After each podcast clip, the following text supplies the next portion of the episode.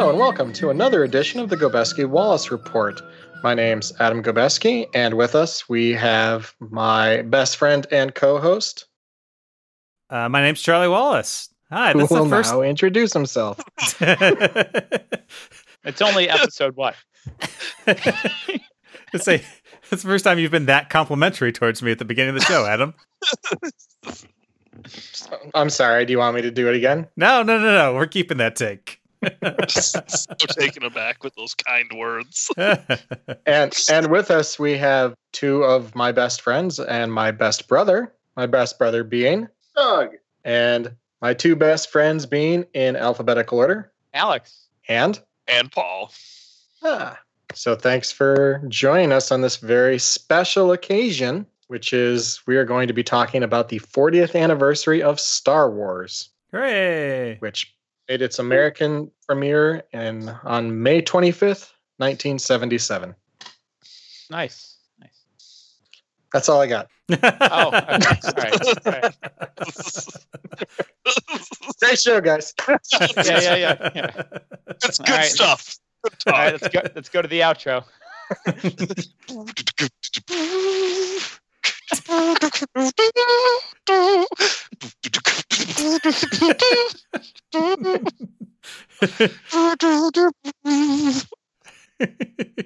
And now we'll just play the disco Star Wars medley in its entirety.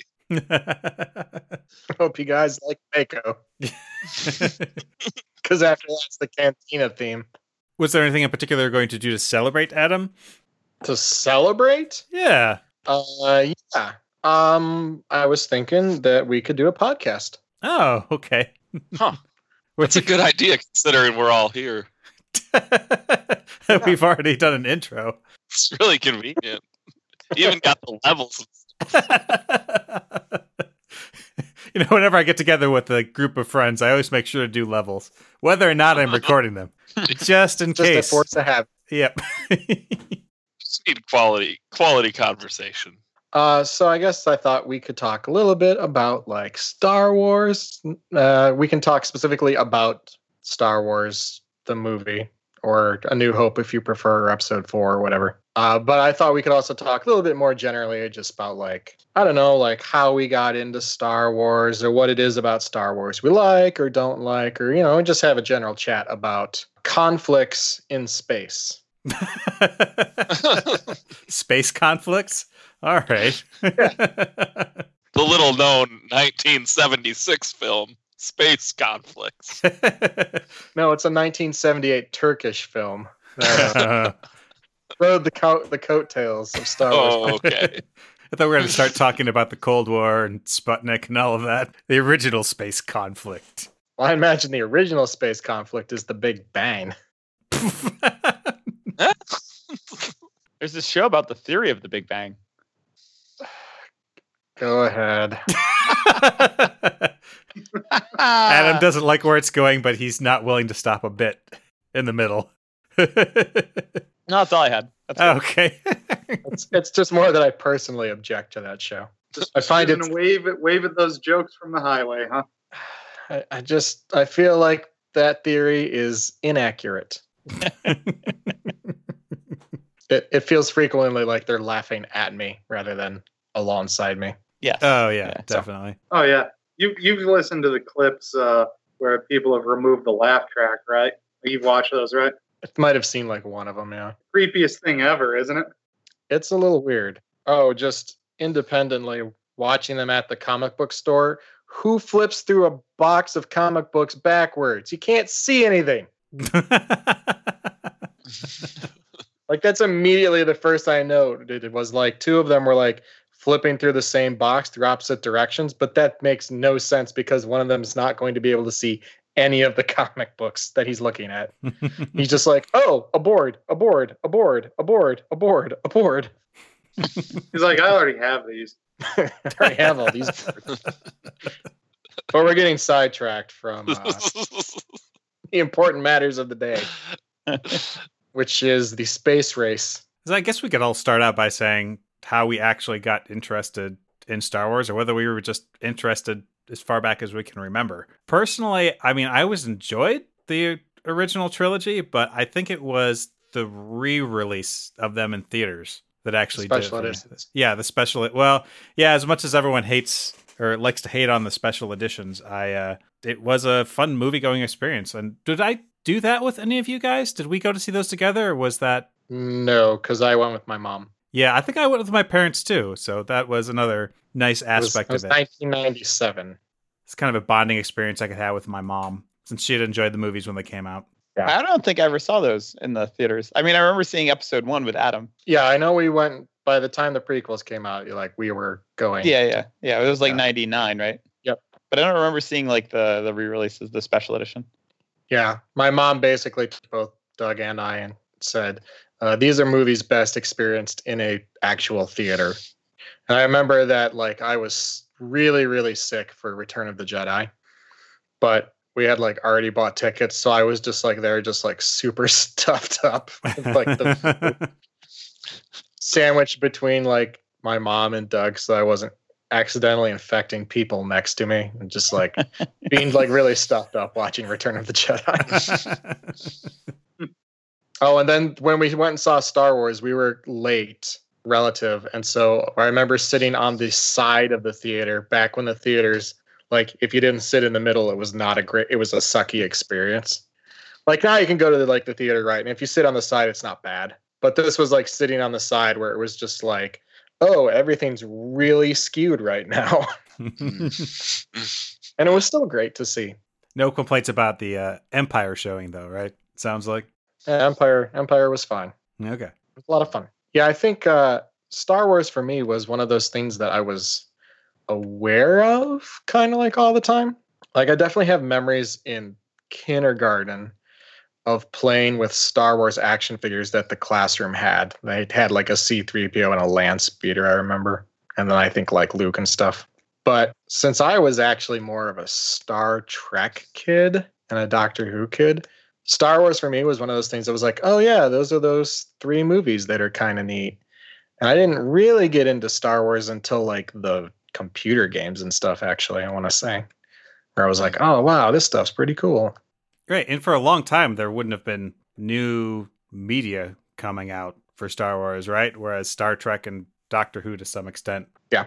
Might be something better to keep up with as a kid. Right. Star Wars was three movies and a bunch of comic books and some other books that weren't that great from my perspective. But those were great books. Those were like my primary reading materials. Oh. Tales of the Bounty Hunters. The Lando Calrissian adventures, you know. I mean, I think for me part of the problem was that I had the novelizations of the three movies, and when I was 10 or whatever, like they were not engaging books at all to read.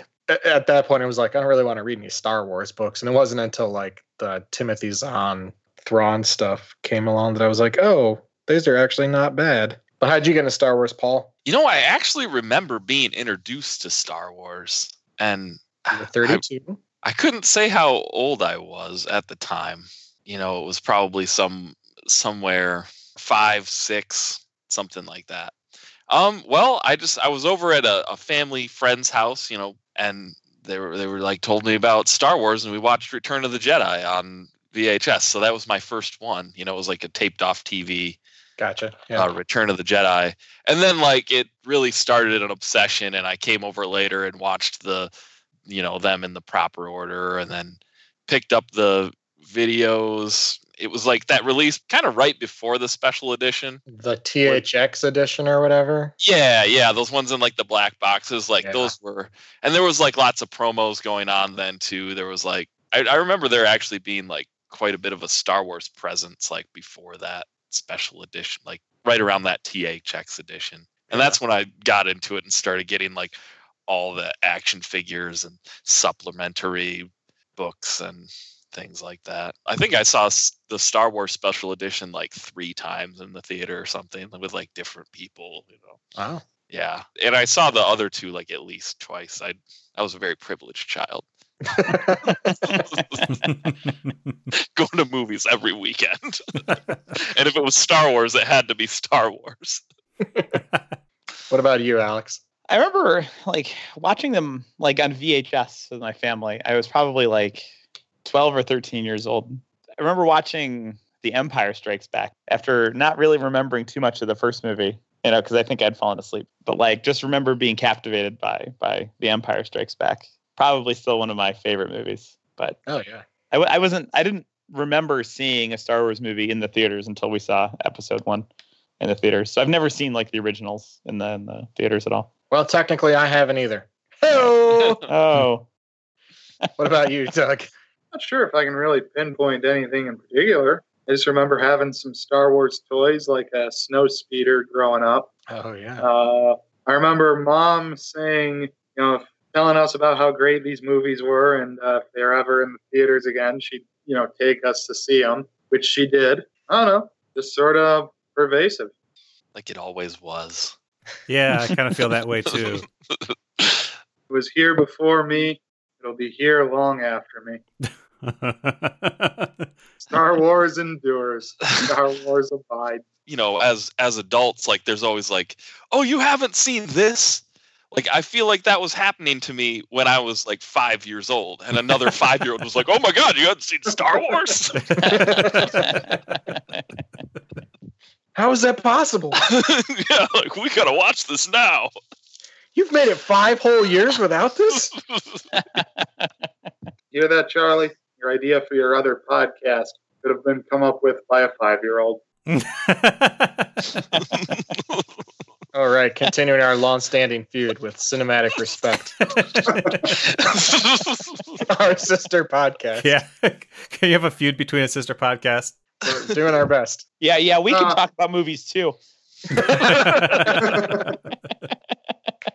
So did the special editions come out? So I know that George Lucas wanted to make them, but did they come out in order to pave way for the prequels? Did they know that the prequels were going to exist at that point? No, I think it was a 20th anniversary thing, / technology had reached the point where George Lucas could do all the things he'd wanted to do the first time around, but was unable to, like extra rings around the Death Star explosion. Jabba scooting around the hangar. Yeah. But they had the sand speeder that apparently on the original, like in 77, didn't they say they like put Vaseline on the camera lens? To hide the wheels on the sand speeder, and they could just make that look more realistic, you know, that it looks like it's floating instead of just some blur under the. Yeah, to be fair, there are lots of like little technical changes. Clean up a lot of stuff, and audio gets cleaned up. And yeah, that people I think don't notice because they're concentrating on Jabba's scenes and Greedo shooting before Han Solo and stuff like that. Yeah, right. Well, wasn't that a Motion Picture Association thing? Oh, I've never heard that. That I believe for the rating system, if a protagonist murders another character, that the movie automatically gets an R rating. Oh, there's no way that happens. Yeah. There's no way that's true. All right, that's what I had heard. Or like they have to be like within reason. So Han Solo just killing Greedo in the thing. My understanding is just that George Lucas didn't want the audience to think Han Solo was a bad person. Yeah, we saw how stand your ground laws work for that Zimmerman guy. We're trying to have a conversation here. Right. Yeah. Without you dragging us down to the real world. Sorry. From now on, I will strive to make all of my parallels be fictional. Yeah. So for me, it was really the computer games that kind of got me into Star Wars. Like, I thought the movies were cool and stuff, but I wasn't like, oh, man, Star Wars, until, like, you started playing things like X-Wing and Dark Forces. Oh, yeah. I just remember being blown away by Dark Forces. Like, it opens with, like, the standard, like, Star Wars and a scroll. And I was like, this is, like, just like the movie. It's so, like, impressive. And then I, like, booted it up the other day, and it's like, really not. It's like very much like that MIDI soundtrack and like the pixelated graphics. But at the time, you remember it as full orchestral like recording. Yeah, and perfect lines and everything. No pixelization of any sort. And then we were right around the right age to get like caught up in the prequel fever. Oh yeah, I mean, like you said, it was kind of ubiquitous. Like Star Wars was just something that everyone had seen at some point, so the expectations were extremely high for the prequels. Yeah. And I think that was the huge problem, because I've gone back and I've seen them within the last year and a half, and you know, they weren't spectacular, but not nearly as bad as everybody says.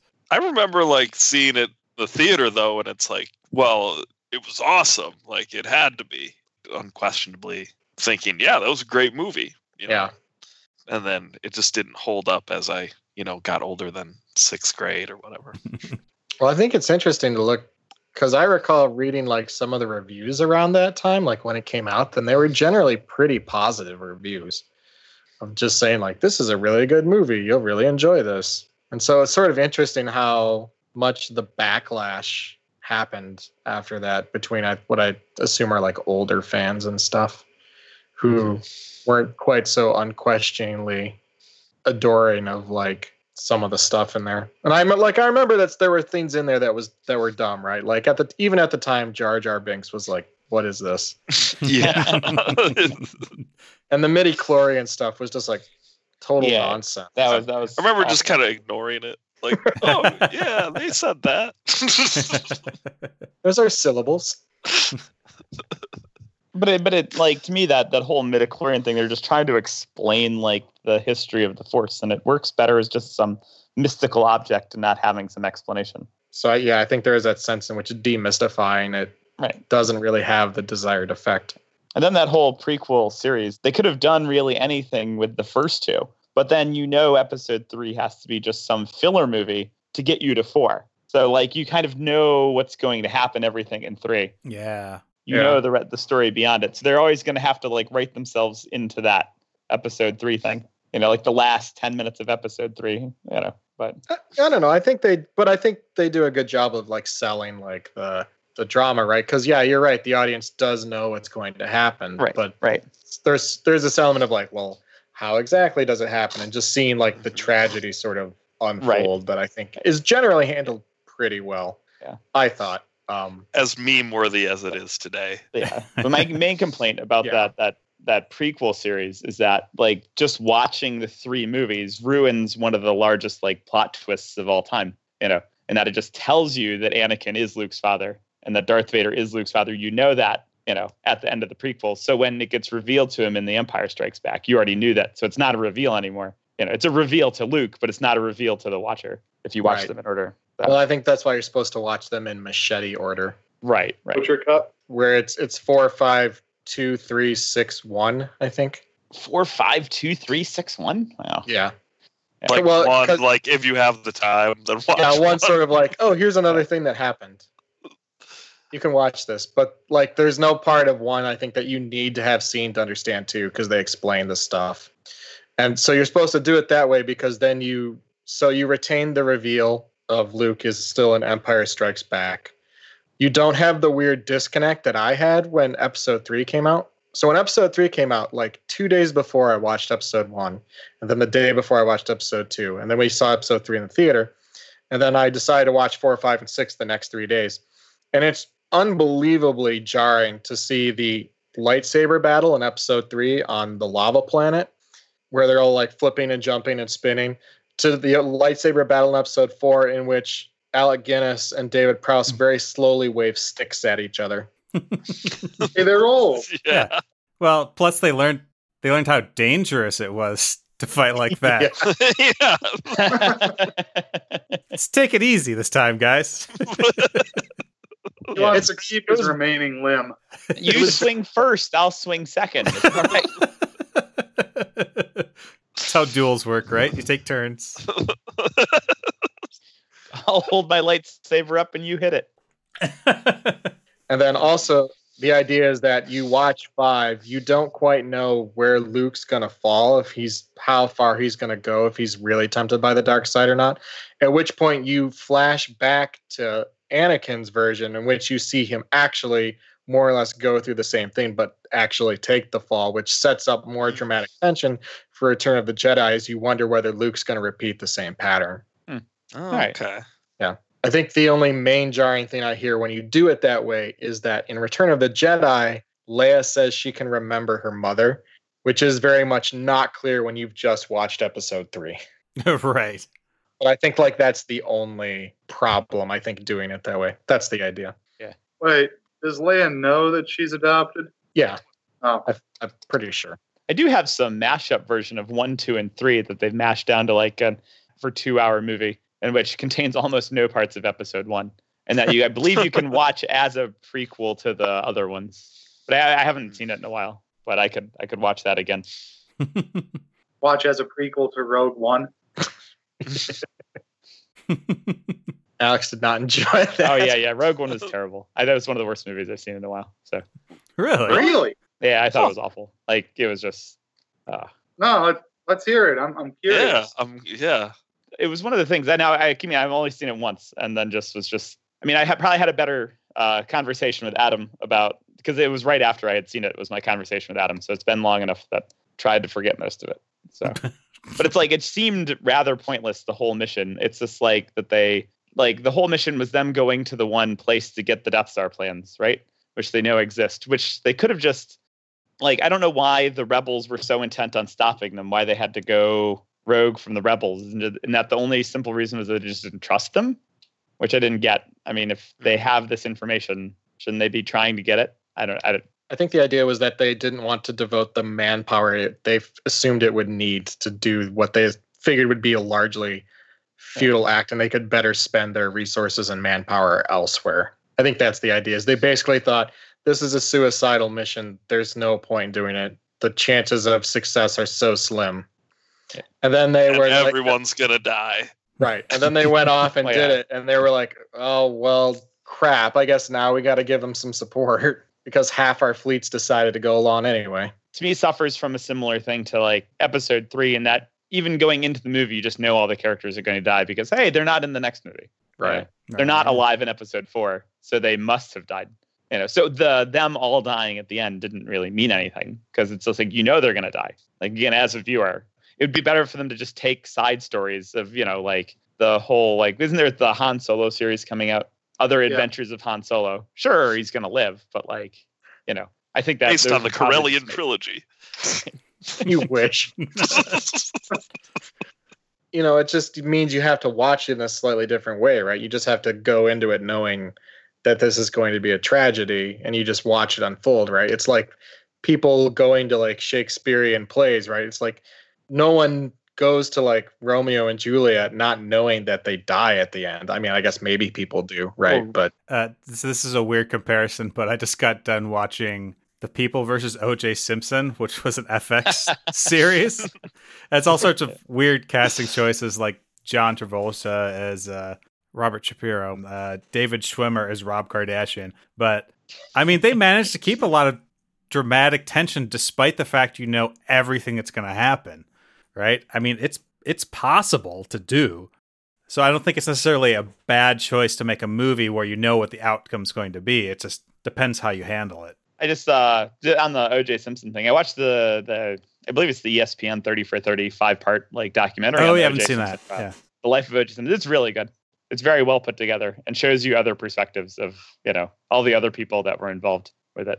Yeah, I'll have to check out that one, too. Yeah, it was very good. And it gives you like O.J.'s like childhood and, you know, his professional life and his post like trial, all the things that have happened since then. So it's a very good documentary. Yeah. I'll have to check that one out. Sorry to take us in a completely different direction there, but yeah. And I mean, in another part, it's like, I just didn't like any of the characters. Like, I just feel like no connection to any character. It's just like, I don't care about these people. Yeah, I felt the same way too. I mean, I did enjoy the movie, but especially the couple of the main characters, I didn't really get a good sense of who they were. I mean, there was some story behind them, but not as much as like, say, The Force Awakens.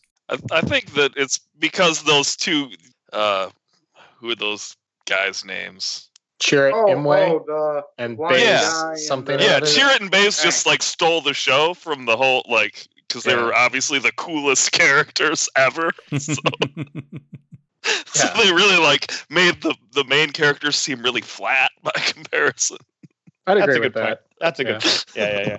That the main characters were so dull that their like quirkier personalities shine through more. I don't know. I still enjoyed it more than Force Awakens, to be perfectly honest. Like, I don't know that I enjoyed it more than any of the original trilogy, but to me, it was a much more interesting movie than Episode 7. And although I agree with you about like the characterization stuff, and I do think characterization was better in Force Awakens, I think overall as a movie-going experience, I liked Rogue One better, except for the creepy Tarkin face thing that just did not work for me at any moment. There's characters that are obviously CGI. Like, oh my God, Leia's eyes, when you look at her. Right. It's like, oh, those are very dilated pupils.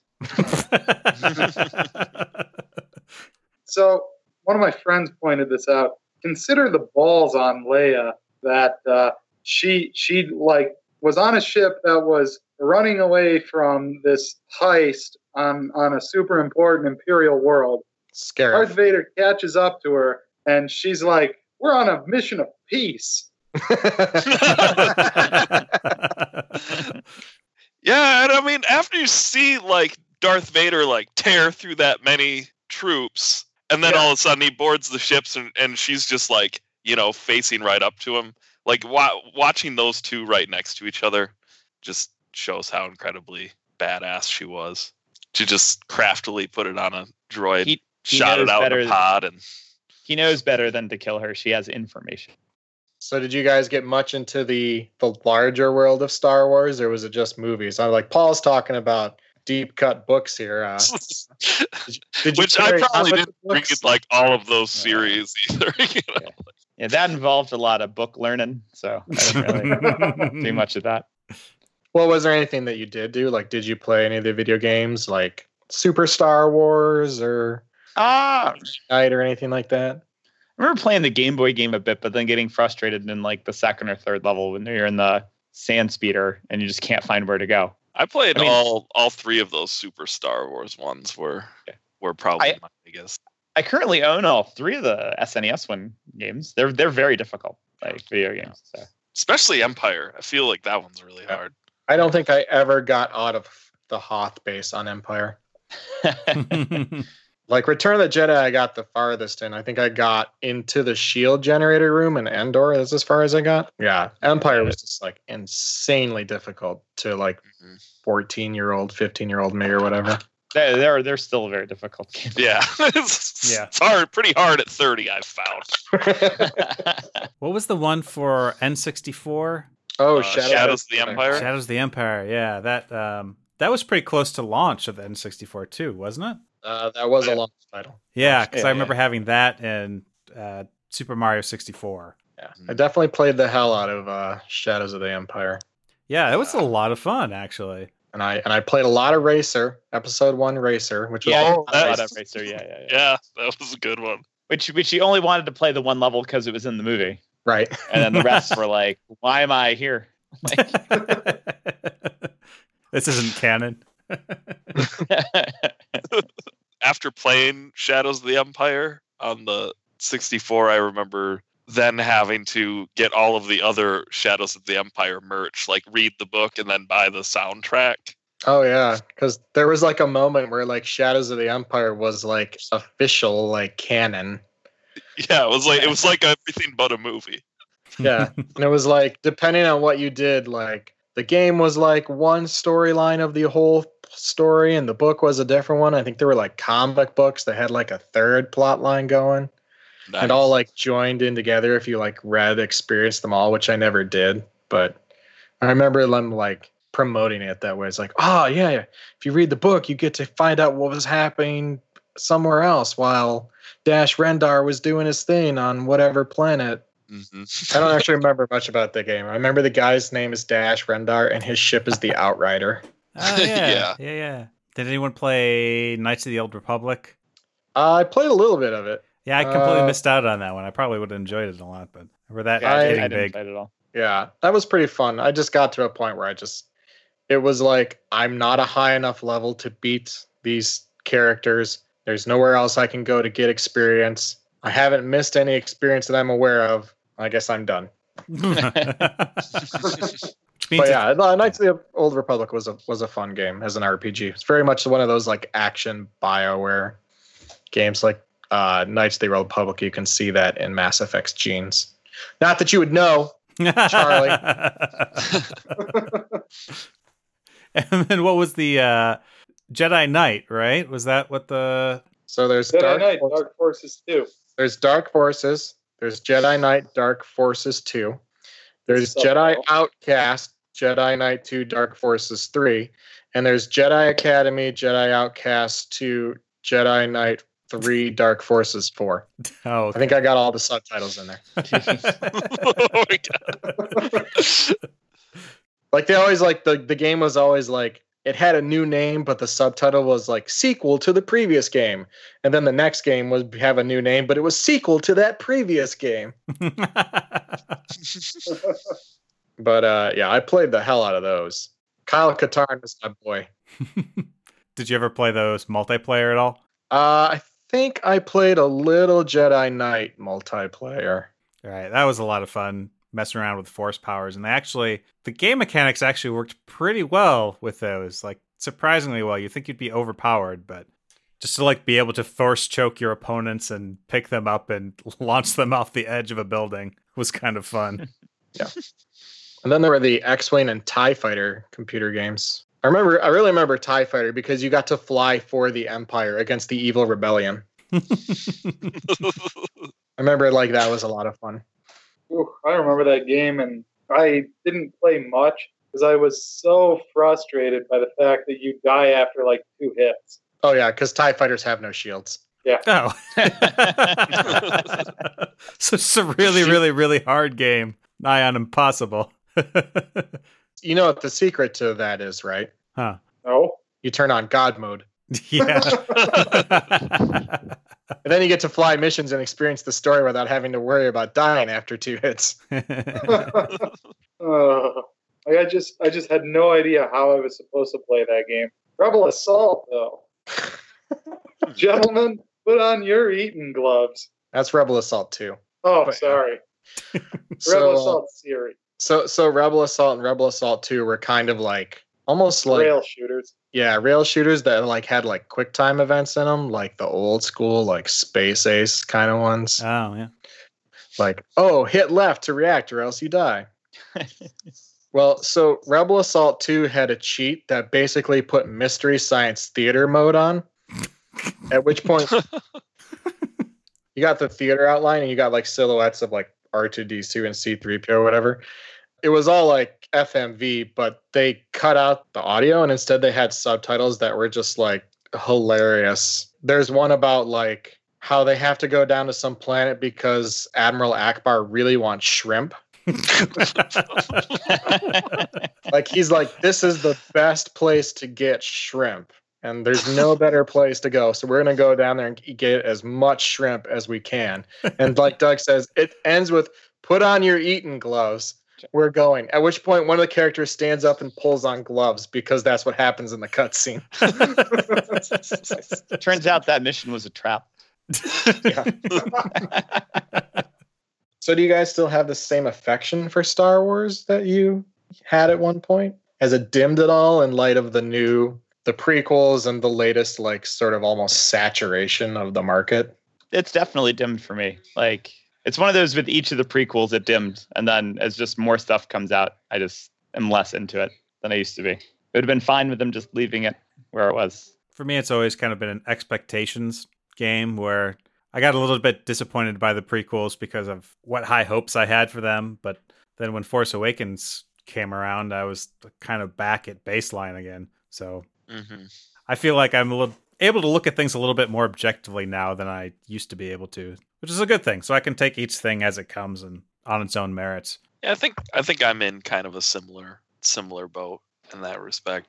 I definitely felt it really dimming, almost to the point where when The Force Awakens was coming out, I was like, oh, how do I care about Star Wars again? But then like, a week before that, I was like, I care so much about Star Wars. Like, and then I saw The Force Awakens and, just put my blinders back on. Like, this is the best movie I've ever seen. I'm going to see it multiple times in the theater. So I think it's been reinvigorated to some extent. And looking back on it, yeah, I definitely like Rogue One probably more than Force Awakens, but I feel like it's back. I'm not as into the supplementary materials as I was, a lot of this. Yeah. Especially when it heavily incorporates the prequel lore into that, you know, it's harder for me to get excited about that, especially since I read so much of the lore of the original trilogy that, you know. Yeah, there's definitely that sense for me that when they were like, oh, none of this stuff counts, not that it counted before, but like now it really doesn't count. It's like, oh, it's all legends and you guys suck for reading it, was sort of like the undertone I got, that I was like, I don't know how I feel about this. I'm not really going to dive back into any of the extended stuff if this is just going to happen every 5 years, you know? Yeah, exactly. Like, you know, what's even real anymore? Yeah, but, you know, for me, Kyle Katarn and Mara Jade are still out there fighting Admiral Thrawn. Although I guess Thrawn's back in the canon now. But oh, okay. Because I just saw Timothy Zahn has a new book out. I saw it Barnes & Noble today called Thrawn. Oh, nice. Yeah, for me, because I don't think my love of Star Wars was ever like super bright. Like I said, you know, I was much more into Star Trek and Doctor Who and those sorts of things. And Star Wars was like, oh, yeah, that's that cool other thing that happens over there. But it wasn't like, oh, my gosh, it's the greatest thing ever. And so I think for me, like with the prequels, like I didn't have as far to fall as other people. And so I think that's actually possibly also why I enjoy the prequels, I think, more than it seems like other people do. Because to me, they're just like, oh, you know, they're good movies. They're not perfect, and there's definitely moments that we should completely remove. Like, I don't understand if we can get rid of Sebastian Stan at the end of Return of the Jedi, why we can't just get rid of Hayden Christensen in the whole thing with someone else. Just green screen him in. It'll just over top. It'll be great. But you know, to be fair, he wasn't given great material to work with there. Yeah, and I think George Lucas is not a good actor's director. He's very much a technical director. And I think that really does show in the prequels. Yeah, well, yeah, he picked him because he's tall. Right. Darth Vader's tall. Hayden Christensen's tall. For the longest time, I thought that Natalie Portman was a terrible actress because of the prequels. And then you would finally see her in other things, and you're like, oh, she's actually pretty good. She just had nothing to work with, I guess. So, well, when every scene's shot in front of a green screen, like it's hard to get into any scene when you don't know what's around you. Yeah, that is true. Mm-hmm. Aren't we going to do a second take? Nah, the first one's good. Next scene. This is expensive. Let's keep going. The approach. Oh, except that's not true, because I remember watching special features where they were talking about George Lucas not only was looking at takes, but he was looking at like individuals in takes and would like composite the best take of a particular person into a scene with a different take from someone else. Really? So these are his best takes for all these people. Oh, this is what he wanted. Yeah, but like I said, I don't mind the prequels nearly as much as other people do.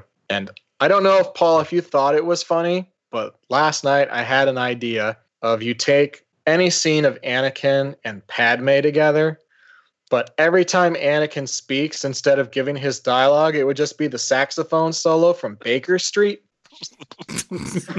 Are you talking about like the main riff, like yeah, okay, and then I would you would just like put in like reaction shots of other characters while this plays until like the riff ends, and then the movie would continue as if he had said something. That was going to be my prequel meme.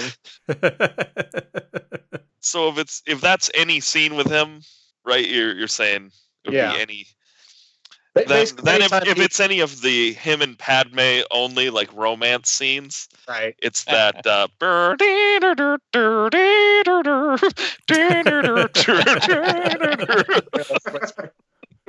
yeah. So part of me is also sort of trepidatious about like the new stuff, because I'm like to me they haven't quite like they've done I think a good job of like sort of earning back my interest, but.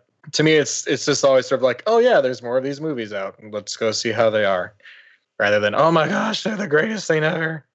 So that's just me. Yeah. I definitely feel like it was, at least for, you know, in our rough age group, we've learned to temper expectations at this point. Oh, you know, it's kind of enjoy things for what they are when they come out. Yeah. So. Partly, I think, because of prequels and then sequels to other things I was interested in, I've definitely developed this like tamped down expectations approach I'm just like, I'm just going to assume that this isn't going to be very good because I'd rather be pleasantly surprised than bitterly disappointed. But Guardians of the Galaxy Volume 2 just came out. And even though, like, I tried to, like, intellectually have this mindset, for me, Guardians of the Galaxy was, like, such a good film that I was, like, still, like, super excited for the sequel. And fortunately, the sequel was really good. But then, like, I got out of the theater and it was almost like this sort of emptiness in me of like, well, now what do I wait for? I don't know. I guess what do I have Star Trek look up? Well, if they ever frickin' make that thing gets delayed and delayed, and now it doesn't actually have a release date. It's when it's yeah. a 3 when it's done release date right now. So I was initially excited about that, and my fire for that has sort of been smothered a little bit. But since I hear that you have to smother a fire to start a flame, you're right on track. Yeah. What about you, Doug? Well, I have no context for that question. What were we talking about? Your opinion of Star Wars now. Yeah, has your flame dimmed or grown stronger? Force Awakens had me very much disturbed. Felt the disturbance in the Force. Thank you. You've completely derailed Doug, Adam. He's finished. And in contrast, he's just hoping that this middle bit gets cut. No way. Not a chance. Trying to make it seamless as possible. I thought that Rogue One was actually quite well done. Okay. Kind of restored my faith. So I was just very for J.J. Abrams. Did you stop interrupting me?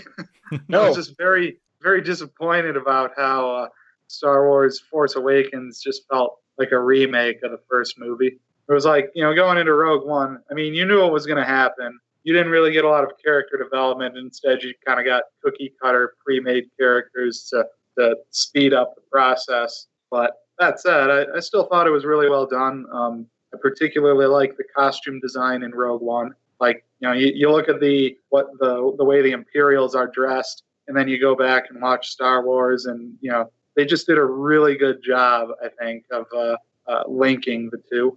So saw Guardians of the Galaxy 2 yesterday and got a trailer for The Last Jedi in front of it.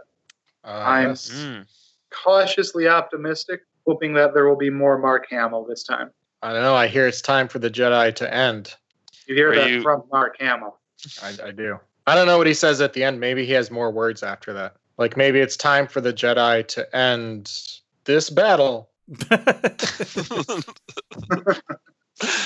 Are you at all concerned that, you know, there might be a similarly to The Force Awakens, it might be Empire borrow from Empire too much? Because I mean, they're kind of implying like, oh, going to the island, it's like Dagobah, they're going to train now, you know, that sort of thing. Yeah. No, because we already got people blowing up AT-ATs in Rogue One, so we already got that remake. Yeah, right. They already knew those things didn't work. Why did they use them in Empire? Hey, come on, man! Isn't the argument that those are different? Big stock of weapons, all right? You're not just going to throw them away. I'll pick the unnecessarily slow-moving one. I think it was a failure of intelligence, not of the weaponry. They did a pretty good job of decimating those forces. Look, Alex, you go to war with the army you have, not the army you want. Oh, shoot. I was supposed to stop with the real world stuff. Sorry. Yeah, besides, wait, what's your problem? They killed all the rebels on the planet. Yeah. Mission accomplished. Total victory. I had some giant zapper. Like, come on. Like, why are they landing places? They just got to finish building the zapper, and they can just zap the planet. Done. Zap their own planet. Boom. Gone. How you deal with bed bugs? You burn the house down. Right. So are you happy Star Wars happened? Like, is there anything you'd like to say about Star Wars to, like, sort of just close us off? Am I happy it exists? Is that what you asked? Yeah. Maybe you wish it had never been created. I believe that this universe is better than a universe where it was not created, all else being equal. So it's better than the Star Wars universe itself. Yes. Because that's a real place. I don't know if you guys know this. That is yet to be disproven. So like, it's a long time ago in a galaxy far, far away, and pretty much it's filmed by just recording the stream from the telescope. Yep. Yeah. I mean, it makes sense. If it's a long time ago, then the physics should work out that we are actually seeing the real thing. So all the prequel dialogue is stuff that people really said. Yeah. All right. Yeah, I'll buy it. Sand is rough, and I don't know how that speech goes. No, wait. I do know how that speech goes. It goes, But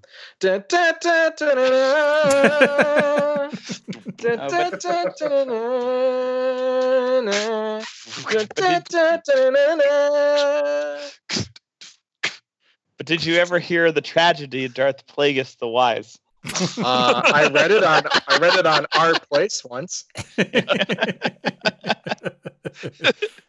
not a story the Jedi would tell you. Oh man! If you guys aren't subscribed to our prequel memes, just do that. Like, it's really the bright point of my life at this point. Nope. I'm clean from Reddit for like 5 years now. Oh. I ain't going back. You can't make me go back. That's a good life decision. I just keep my list very curated, and it's mostly prequel memes. Yeah, Doug joined Vote.com. The mass exodus back to Digg. Back to Digg, guys. Digg still exists. Oh, really? Right. Nice. Sort of. The headline article has 2 Diggs. Oh, man. Oh, the trailer for Blade Runner has 34 Diggs. I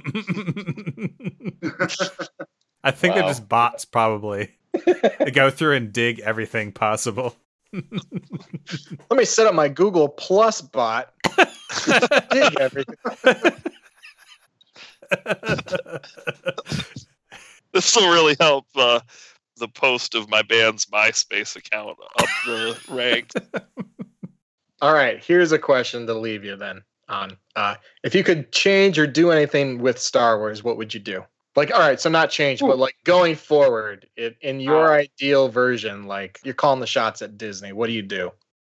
A lot of blow. Yeah, it's a trouble spot. Like, I don't know. Like, I think a lot of like what I like have disliked about the more recent Star Wars movies, I just don't like how movies are made like nowadays. I think that's a factor in it too. So I just like going back to like how they made the older movies, like technically how, or like in terms of like storytelling and pacing. Both. Like I think that they just create better movies that way. Okay, so you want a bit more of like a throwback to the older style. Yeah, and less of using like CGI as a crutch. Sure, it's okay. You can have a model plane fly by a model Death Star, with some boom mic in the background. It's all right. Asteroid field full of tennis shoes and potatoes. Right. Yeah. If you want lots of great practical effects, watch the Mystery Science Theater 3000 reboot on Netflix. No, they rebooted it. Wow. Yeah. Man. I think it's pretty good. Too bad my Netflix is canceled. Just get Charlie's. You could do that. He'll hook you up. Well, they basically let you do that. They're like, make another account. Yeah. They're like, you're the user within the account. Yeah. I don't know. Something in me says I'd like a story that maybe wasn't so. Every single Star Wars movie, like everything's on the line, right? Basically, the fate of the universe or their galaxy or whatever is on the line all of the time. Like a movie that had a smaller scope would be interesting to see. The Jawas get together to save the rec center. Yeah. Well, I'm saying it would probably be horrible. It would probably be horrible, but so you want a universe based more on the Ewok TV movies?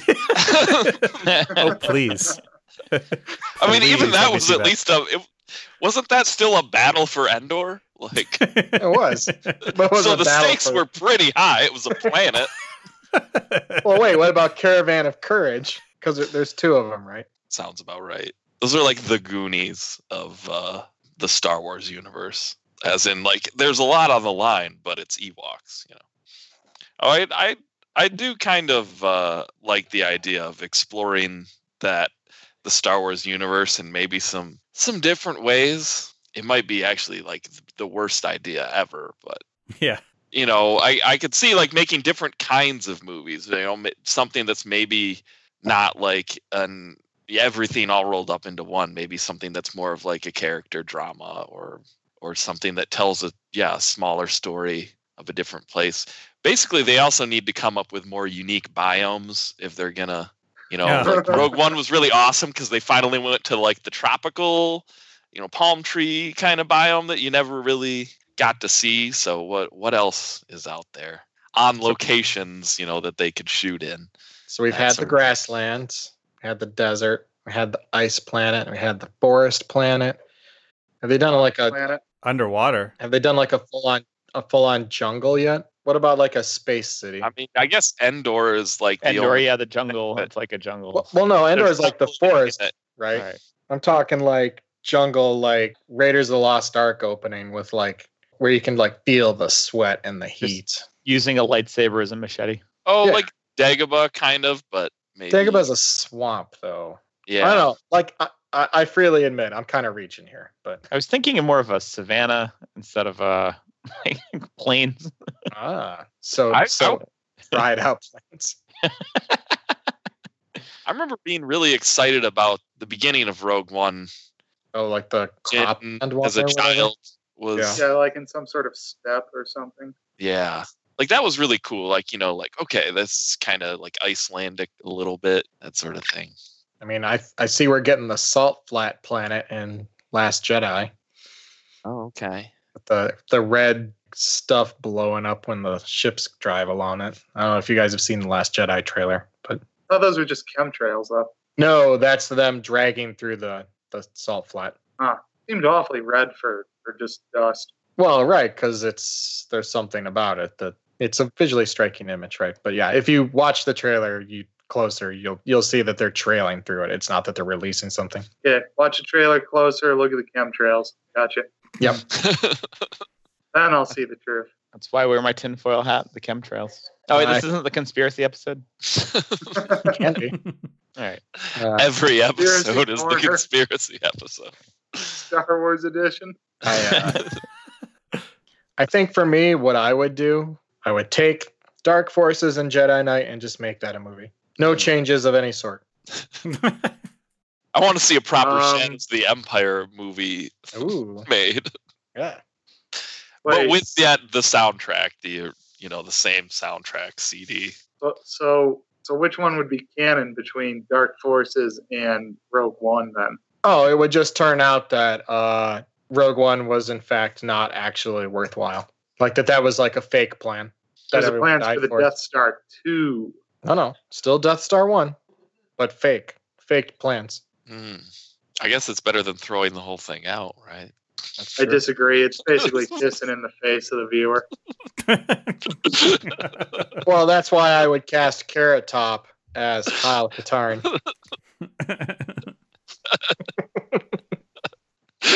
Turn rich our universe. He's got the kidneys for it. Oh, yeah. Well, Adam would go mad with power. Okay. So, Charlie. Yeah. Why don't you sing us out? Can we get that sax to play in the background? So it's Star Wars theme then, presumably? Whatever you want.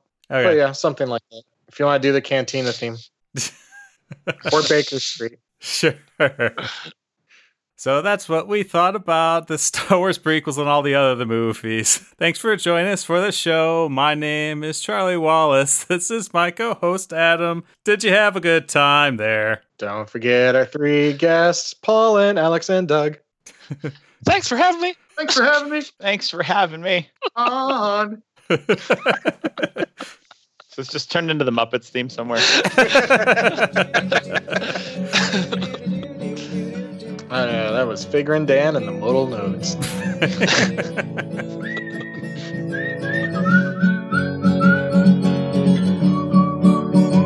Hey, everyone. Thanks for listening to our show. Make sure to check out our website at Gobeski-Wallace Report.com. Hey, everybody. Check us out on Facebook and Twitter. Just follow us at GW Report and like our page on Facebook, The Gobeski-Wallace Report. And hey, everybody. Tune in to next episode where there's sure to be tons more hilarity that we know you'll enjoy. Hey, everybody.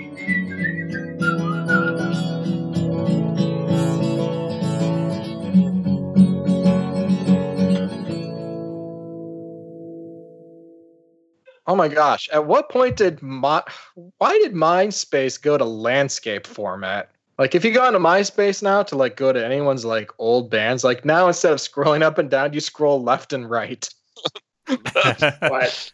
That's like UX rule number one, not to do. Right. Well, you guys don't have a side-scrolling mouse. You guys got those fancy up and down rollers. I got a left and right roller. So. Alex, rotate the mouse 90 degrees. Oh, crap. Oh, wow. Now it's upside down.